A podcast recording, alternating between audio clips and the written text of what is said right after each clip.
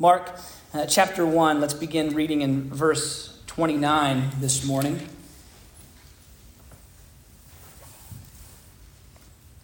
And immediately he left the synagogue and entered the house of Simon and Andrew with James and John. Now, Simon's mother in law lay ill with a fever, and immediately they told her, told him about her. And he came and took her by the hand and lifted her up, and the fever left her, and she began to serve them. That evening at sundown, they brought to him all who were sick or oppressed by demons. And the whole city was gathered together at the door. And he healed many who were sick with various diseases and cast out many demons. And he would not permit the demons to speak because they knew him. Verse 35 And rising very early in the morning, while it was still dark, he departed and went out to a desolate place, and there he prayed. And Simon and those who were with him searched for him, and they found him and said to him, Everyone's looking for you. And he said, Let us go out to the next towns, that I may preach there also, for that is why I came out. And he went throughout all Galilee, preaching in the synagogues and casting out demons. This is the word of the Lord. Thanks be to God. Father, once again, uh, we come to you in a moment of prayer. By the, by the very act, we acknowledge that we are hopeless without you, that we are powerless without you, that we can't even gather on a weekly basis and examine your perfect word if you do not help us. And so, Lord, help us. Help us to understand. Help us to bring you glory in our time of study and consideration. And help us by the move and the work of your Spirit, soften our hearts. Make us able to hear and willing to respond in obedience. In Christ's name, we pray, and for his glory. Amen. You may be seated.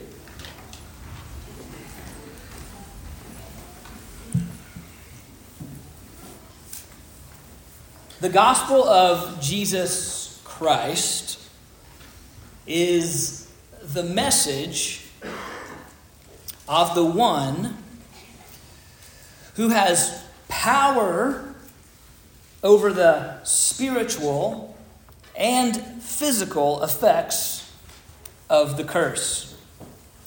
I'm going to say it again. There's a lot of components to a single sentence. The gospel of Jesus Christ is the message of the one who has power over the spiritual and physical effects of the curse. If you were with us at the end of last year when we began our journey through Mark's gospel, you might remember the earliest statement of Mark, chapter 1, verse 1, the beginning of the gospel of Jesus Christ, the Son of God. Now, this is a bold and, if you will, audacious statement that he would seek then to support with the following 14 chapters. The, the literature that comes next. Uh, it's often it's the essence of preaching. You know, make a, a bold statement and then back it up. sort of what Mark does here. This is the news about Jesus, the Son of God. Now let me tell you and prove to you that he is indeed the Son of God. What followed that bold statement was First, a public and miraculous baptism whereby the Holy Spirit manifests his presence. The Father spoke with an audible voice from heaven declaring the sonship of Jesus. That's a pretty good start, right? But if Jesus is to be the Savior of the world, he has to be able to rescue souls from Satan.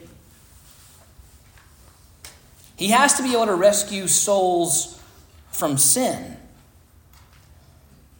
If Jesus is to be able to raise men and women to new life on earth and in heaven, Jesus must have the power over the effects of sin's curse.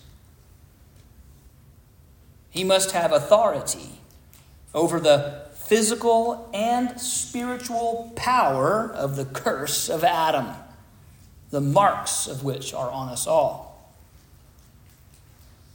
And so, when Jesus came, he showed his power. Over the spiritual realm first, he goes out into the wilderness and he goes toe to toe with Satan, coming out victorious. Right? He is power over Satan in temptation. Then he shows his power over the spiritual realm in the synagogue, casting out the demon possessed man. That's what we studied last week great demonstrations of power.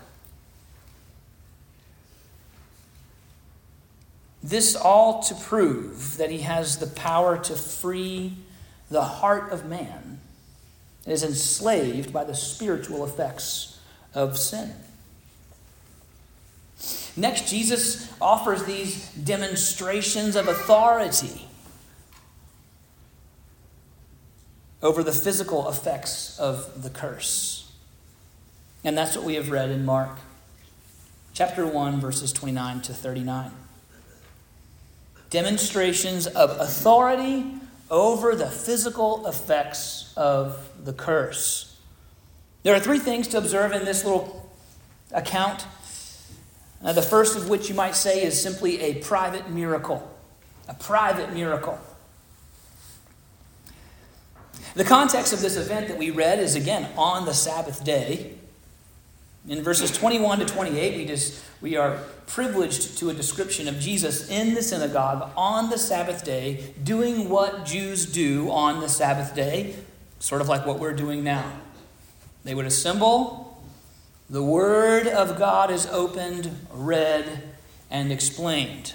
And in their midst, there was a demon possessed man who began to speak Jesus silenced him and called the demon out of him.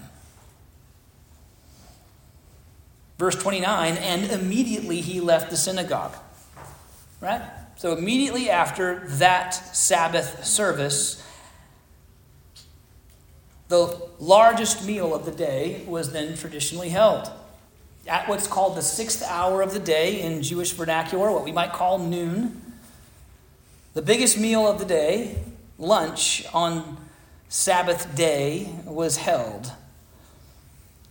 Jesus had just preached a sermon, no doubt exerted himself and his power to some degree, confronting and casting out a demon.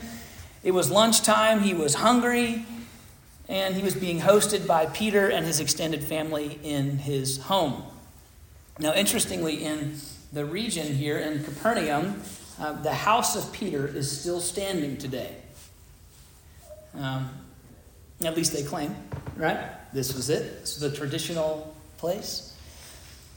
And what historical records show us is that this, this house of Peter was kind of an impressive space. There would have been a large courtyard in the center with lots of open windows and natural light flooding into it. And then all around it, on all four sides, there were like something like apartments where Peter and his wife would live, and his mother in law would live. No doubt Peter's brother, Andrew, and in time would come traditionally Andrew's wife, you know.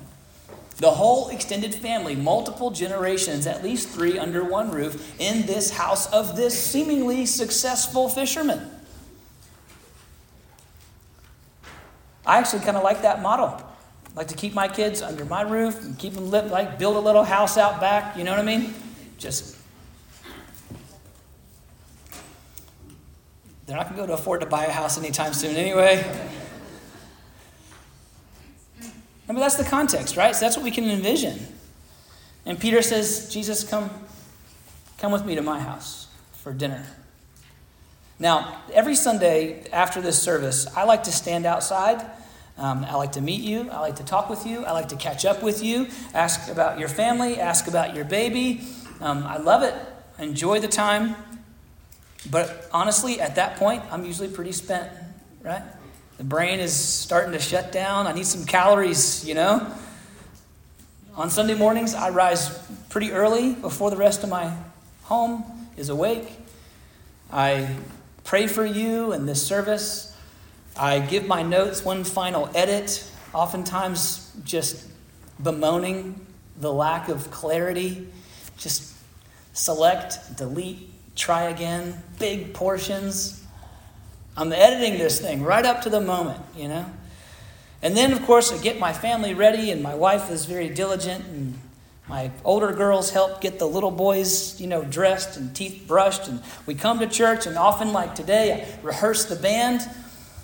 And then after that, then Sunday school starts, and I go to my office and one more time over the notes and print them out and scratch them up. And, and then we have the service, and I forget how to sing, and, and then I attempt to preach a, a thing, and, and then I go outside, and you know what? I'm, I, you know, I've done a lot of stuff already today, you know? I'm sort of, I'm done, man. I didn't even cast out any demons. On a very practical human level, Jesus was spent. He had no doubt been up early that morning. He had exerted himself in some form or fashion, preaching the truth, casting out demons, speaking with people, and now it was lunchtime. He was human. We cannot take away from him his humanity, or else we undermine the very theological underpinnings of our own salvation. He was a real man. He was really probably tired, ready to sit down, ready to put up his feet, but instead of serving himself, he gives of himself. Or as it has been said, but once again his power was appealed to, and once again he had to spend himself for others. This event tells us something about everyone involved Jesus, the disciples, and Peter's mother in law. First, about Jesus, we should note that he needed no crowd to meet a need. He needed no crowd to meet a need. Two similar but contrasting sequential events. A public exorcism that propelled him to great fame, we read in verse 28, and a private healing that simply eased a burden on a single family. It would seem Jesus is not motivated by notoriety. It's one of the worst things about American politics. Politicians routinely do only what will earn them some good press, line their pockets financially, get them reelected, or make their opponents look bad. What is decent, what is honest, what is good for the nation, these things are often sacrificed at the altar of political ambition. But not for Jesus. He simply does good. He is good. Barclay puts it this way A miracle to Jesus was not a means to prestige. He is interested in helping all who need his help. He needed no crowd to meet a need. Secondly, we note about Jesus that he came to serve and not to be served. I mean, he said it himself The Son of Man has come to serve, not to be served.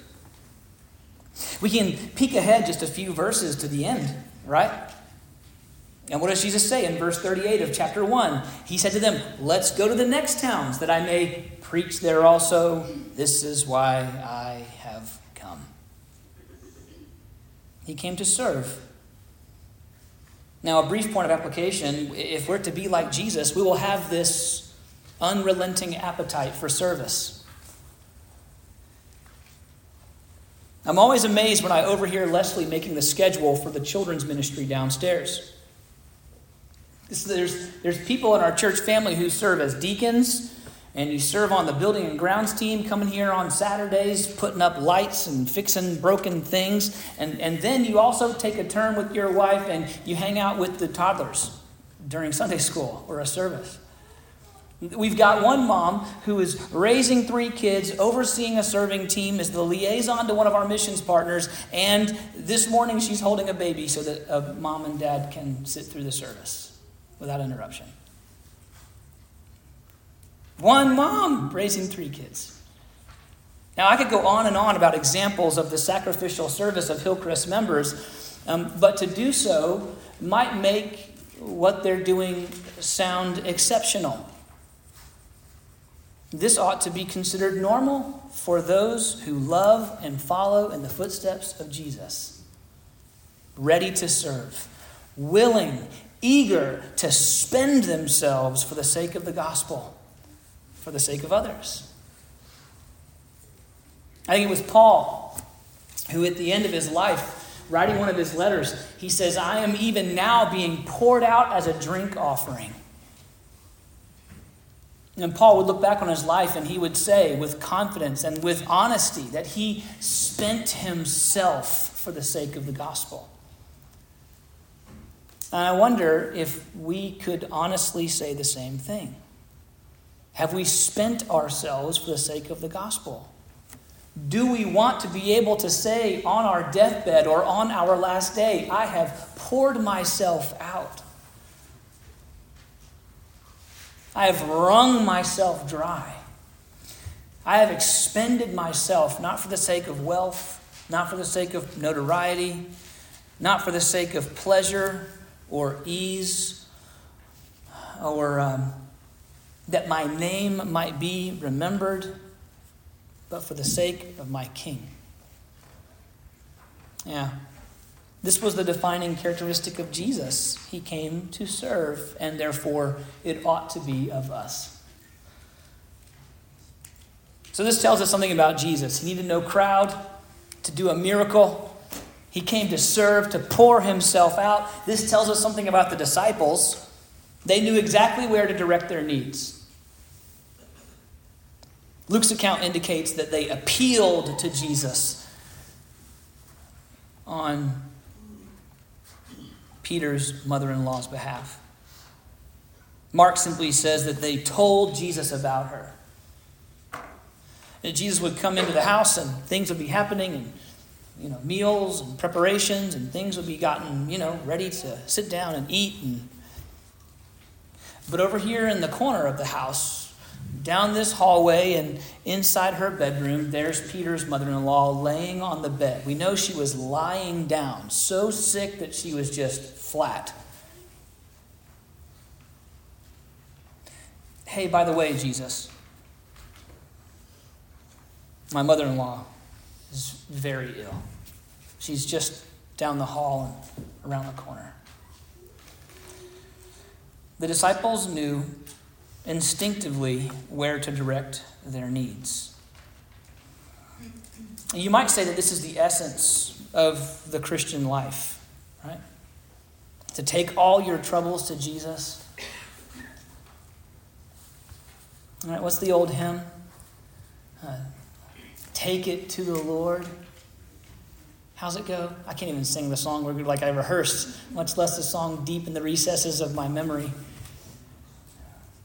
Oh, what needless pain we forfeit. Da, da, da, da, da, da. Yeah, what needless grief we bear.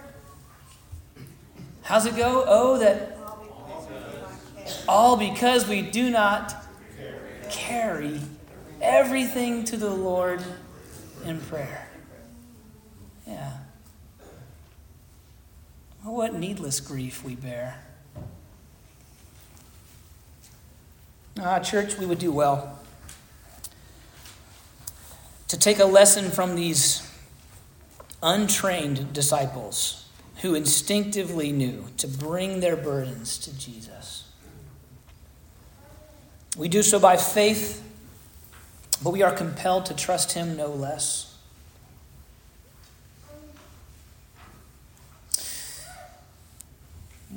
So we learn something about Jesus, we learn something about His disciples. Even early in their time with Jesus, they knew. And then we learned something about Peter's mother in law. We learned that she was very sick. Luke, the doctor, Dr. Luke, right, uh, claims that she had a high fever. And if you got into the technical mumbo jumbo of that, what Luke was intending as a physician to communicate was that she had something of a deep bacterial infection. The kind of thing in the ancient world where they didn't have they didn't have an antibacterial medicine to offer her. When someone had a high fever, as Luke describes it, uh, they would simply seek to keep them comfortable and hope and wait just try to cool them down, try to keep them comfortable, lay down, and then just hope that the fever broke before it killed them. It was all they could do. And how does Jesus solve the problem? With but a word. In fact, we don't even read that he spoke. He says, it says that he just took her by the hand and picked her up. No grand theatrics, no straining or grunting. The fever gave Jesus no seeming challenge. Now, why is that? Why would Mark communicate this event this way? That Jesus simply took her by the hand and she got up, healed, well, in fact, energized. What she start doing? She started cooking. She started doing what mother in laws do, right? Taking care of things, taking care of people. What do we do after we like after our fever has just broken? Well, we rest. We're, we're spent. We're exhausted. Our bodies feel like we've been through, you know, a couple of rounds of a boxing match with Mike Tyson, right?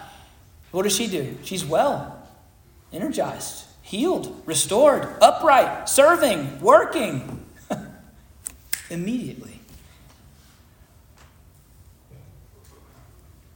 Friends, the gospel of Jesus neglect the original statement, is the message of the one who has power over the spiritual and the physical effects of the curse.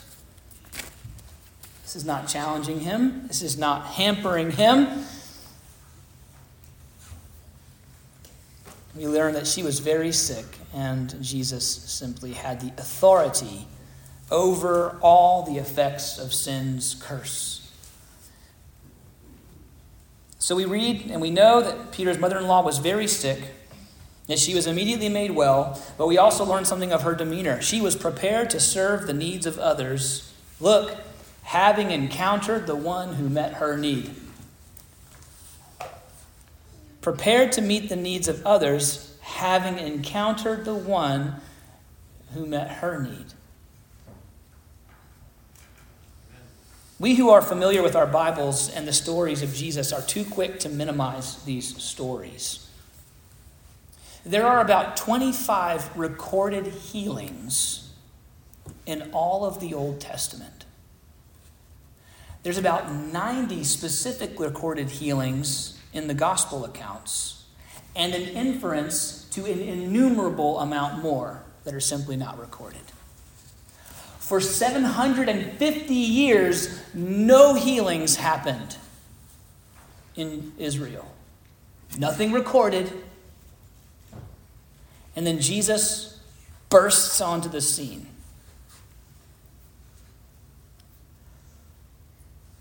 Into a hopeless situation, Jesus supernaturally brought hope into a scenario where man had no power, Jesus powerfully intervenes. Look at this reversing the effects of the curse of Adam with but the application of his hand. Let us not be too quick to move on, that we don't marvel at this. He touched her, and she was well, fully restored. Well, from a private miracle, the next few verses describe, number two, an excited response. I'm imploring you to not move on too quickly and not, and not marvel at this. Well, the people in Capernaum were, uh, they were not, if you will, bored at this news. Verse 32 that evening, at sundown, they brought to him all who were sick or oppressed by demons they did not yawn at this. The whole city was gathered together at the door, and he healed many who were sick with various diseases, cast out many demons, and he would not permit the demons to speak because they knew him. He did not want demons doing his press. I'll speak for myself, thank you. And they had to obey. An excited response. Word travels fast. At sunset, once the Sabbath day had finished, the whole town gathered their sick and brought them to Jesus, brought them to Peter's house. Now, why sunset? Well, because uh, Jewish Sabbath law said they can't carry anything, they can't carry their friend, they can't travel more than half a mile on foot on the Sabbath day. So they had to wait till sundown, but they weren't going to wait for tomorrow. With great urgency, the whole town, everyone who was sick, hurting, your back, your eye, your cancer, your this, your that, everyone who was sick, they heard about what happened, and he healed them all. They couldn't wait till tomorrow. Why would they? Their wildest dreams had come true. and they flocked to Jesus. Well, this tells us something about Jesus healing. We'll notice, first of all, that Jesus healed with a word or a touch. With a word or a touch. Secondly, we'll notice that Jesus healed immediately. As soon as, every single time, every recorded healing in the scriptures is with a word or a touch, and it's instantaneous. It's also complete. With a word or a touch, instant healing and complete healing.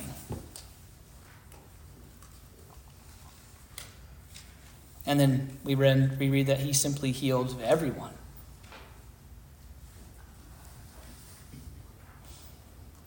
He healed many who were sick. The whole city was gathered. They brought to him all who were sick. Friend, this is how Jesus heals you and I today. First of all, with but a word. Romans 10 9, confess with your mouth and believe in your heart that Jesus is Lord and that God raised him from the dead, and you will be, you might say, healed.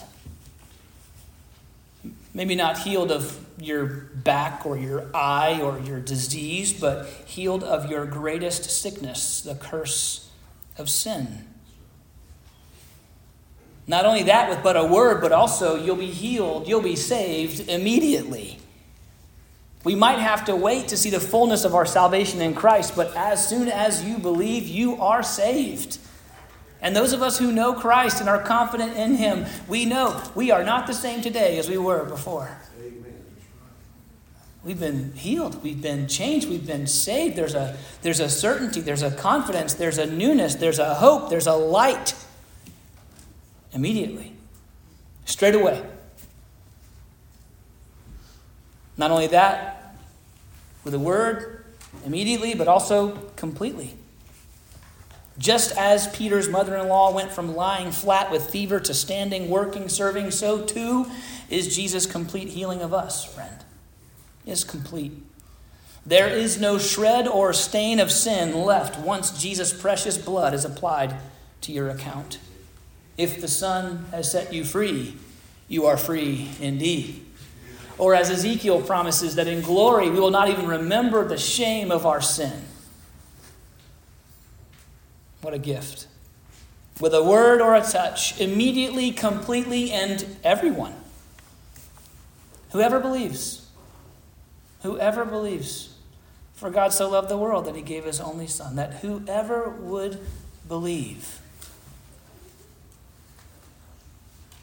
You have to wonder if there were people in town, in Capernaum, who were sick, who simply stayed home, refusing to believe. Miserable after a year over a year of pain and frustration and sickness and illness, but in their stubbornness and in the hardness of their hearts, it, almost like they, they didn't want to risk hope. So they stay home. You have to wonder, right? Well, the excited response extends into the next day. Luke says that they tried to keep Jesus from leaving. Right? This is your moment. Set up your capital here, set up your base of political and social power here, challenge Rome from here. And Mark tells us that the next morning everyone was looking for him. Let's read the next bit, 35 to 39. And rising very early in the morning, while it was still dark, he departed and went out to a desolate place. And there he prayed. Simon and all those who were with him searched for him, and they found him and said, Everyone's looking for you. And he said, Let's go. Let's go to the next towns, that I may preach there also. For this is why I came out. And he did. And he went throughout all Galilee, from Capernaum to town to town to town to town, everywhere preaching in the synagogues, casting out demons, no doubt healing the sick, making the lame to walk, the blind to see, the ill well, the hopeless, he gave them hope. And so, this is the last thing we might observe um, giving out and taking in. Giving out and taking in.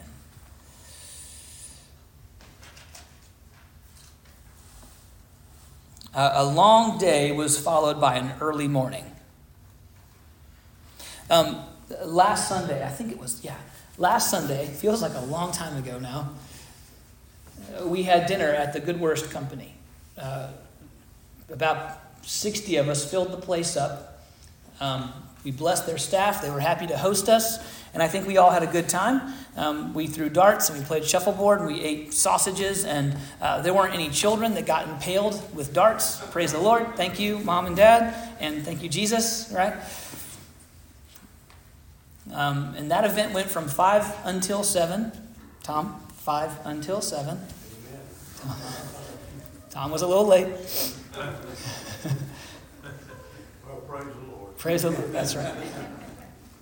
And, uh, and that night, uh, my wife and I, we went home and we tucked our kids into bed or sent them to bed. And, um, and Monday morning, I did not rise early to go out to a desolate place. Monday morning, your pastor slept in. All right? I was done. I was spent.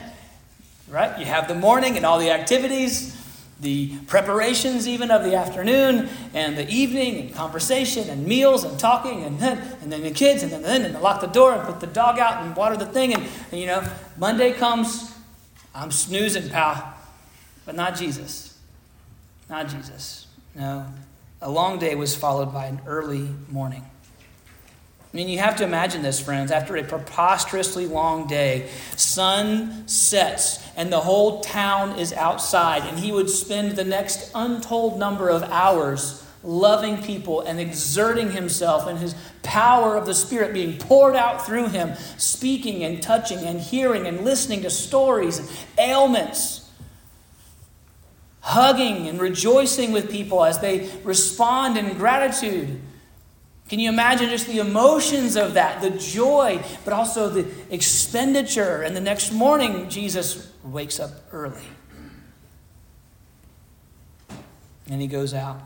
He doesn't sleep in, he rises early. Now, this is interesting, right? Because Mark skipped the first 30 years of Jesus' life. and yet, the fact that Jesus woke up early the next morning was worthy of record. Right?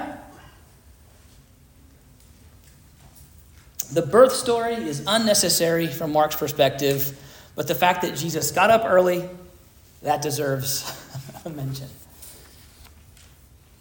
Now, this cannot be by accident, it shouldn't be overlooked.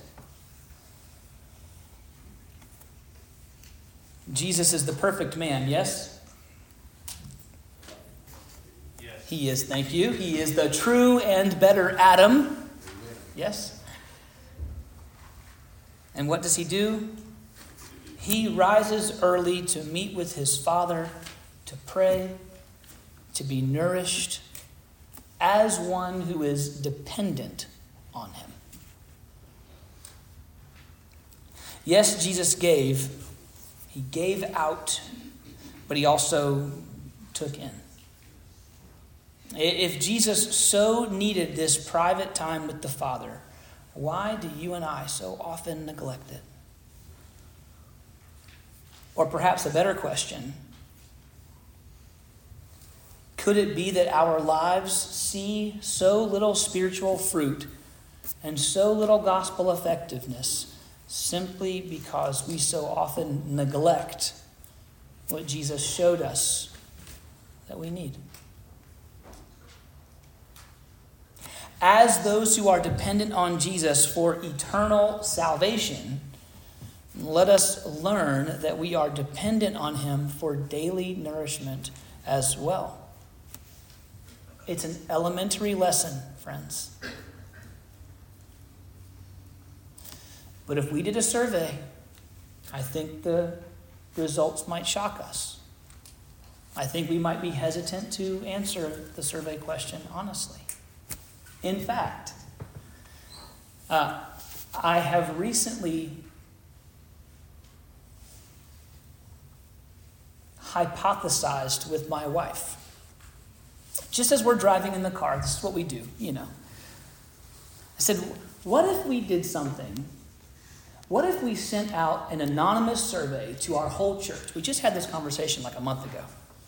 And just asked everyone in the church to answer totally anonymous questions about their spiritual disciplines, their daily routine, how often they read the scriptures, how much they pray, how much they journal or don't journal, the number of minutes on average, and just answer honestly. Because no one knows that your answer is associated with your name. So there's no shame.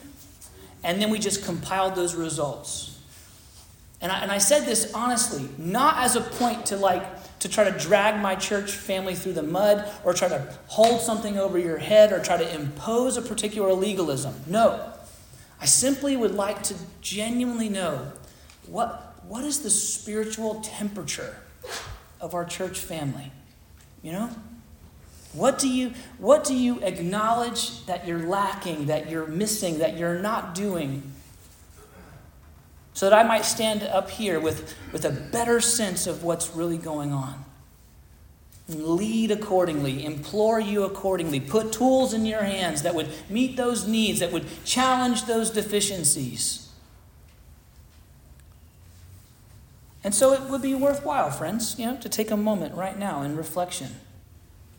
Jesus got up early as one who is dependent on the Father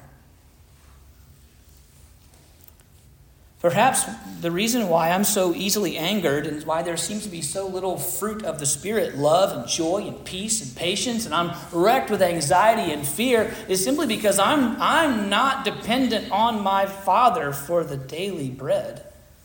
Our Father in heaven, hallowed be your name. Right? Your kingdom come, your will be done on earth as it is in heaven. Give us this day our daily bread. And forgive us of our debts, as we also have forgiven our debtors. And lead me not into temptation, but deliver us from evil. Right? Daily, daily, daily. This is offered not as a heavy handed, mm, you, you, you need to be disciplined, but simply as an optimistic offer. You know? If we are to give as Jesus gave, we must receive as Jesus received. Daily, intimate nourishment, help, guidance, wisdom from the Father, who James tells us gives to us lavishly if we would but ask.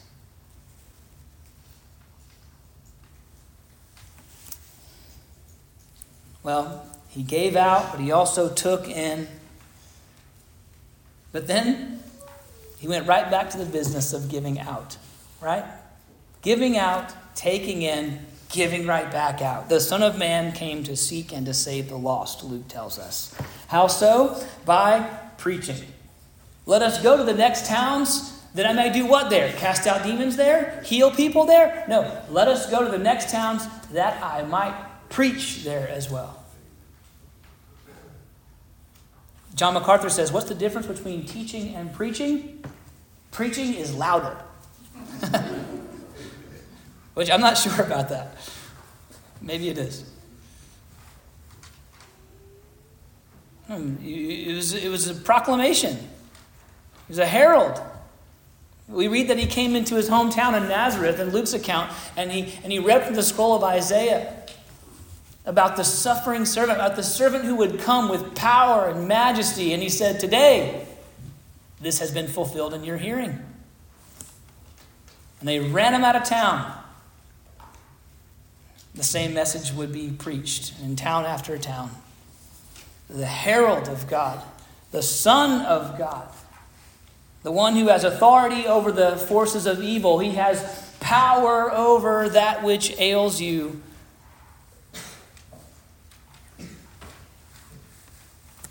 The demonstrations of power over evil and the demonstrations of authority over sickness, these were all simply to authenticate the preaching, to give weight to the message. Well, uh, in closing, I, I, I, was reminded of a couple of things here this week. Uh, that it seems that those who have encountered Jesus share a particular demeanor. Um, number one, they are changed, healed, and freed. Changed, healed, and freed. Uh, number two, they are trusting, leaning, depending. Trusting, leaning, and depending. And then number three, they are responding in gratitude by emulating the characteristics of our Savior. Changed, healed, and freed. Trusting, leaning, and depending, and then responding in gratitude by emulating the characteristics of our Savior. Jesus has shown he has the power to cast out demons, the authority to heal that which ails. Let us know today that our greatest need, our ultimate sickness, is the stain and the disease of sin. And let us come. Not waiting until tomorrow, but today, full of confidence in the one who has shown that he has the power to save. Would you pray with me?